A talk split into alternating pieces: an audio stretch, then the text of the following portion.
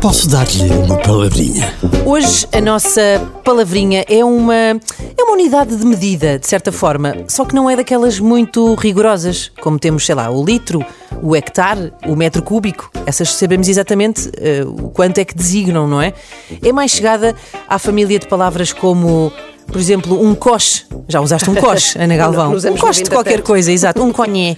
Do Niquinho, do Bocadão, que não conseguimos bem ao certo quantificar, mas que se fazem entender eh, lindamente e que são muito mais divertidas, há que dizer. Por exemplo, Ana, quando te perguntam, eu sei que tu não bebes açúcar com o café, mas se te perguntarem, queres açúcar no café? Se disseres que, que o queres apenas com 2,25 gramas de açúcar, pareces um bocadinho sociopata, não é?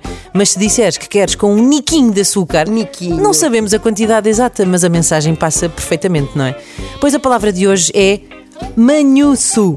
Manhuço. Manhuço é uma palavra típica da região de Trás-os-Montes, portanto, os nossos ouvintes de Trás-os-Montes se calhar estão a dizer: Ah, esta palavrinha não é nova, mas significa um conjunto de coisas que podes agarrar na mão.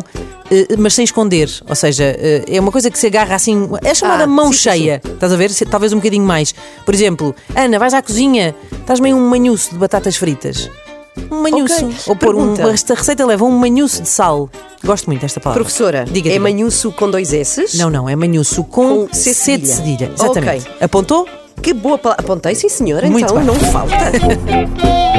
Posso dar-lhe uma palavrinha?